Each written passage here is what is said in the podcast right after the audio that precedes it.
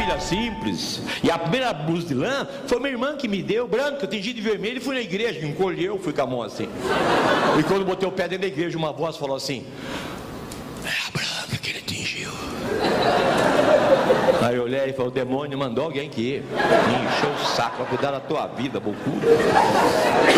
Eu não estou perguntando, está falando. Olha a foto que eu recebi aí, ó. Adivinha qual sou eu? Minha, minha neta que fez.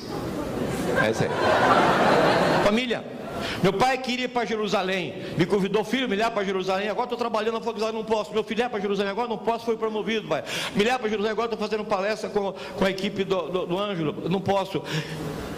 Um dia eu estava em São Paulo, agora vou lá no interior. E vou levar meu pai para Jerusalém. E quando eu cheguei, falei, pai, agora não para Jerusalém, na melhor classe do avião, e vou ficar no melhor hotel. Ele disse, agora não dá mais. Estou com 95.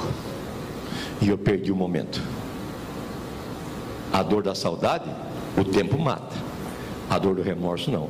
Coloque em dia a sua vida. Dos elogios, do reconhecimento, com o pai, com a mãe, com a mulher, com o marido. Para você não sofrer isso.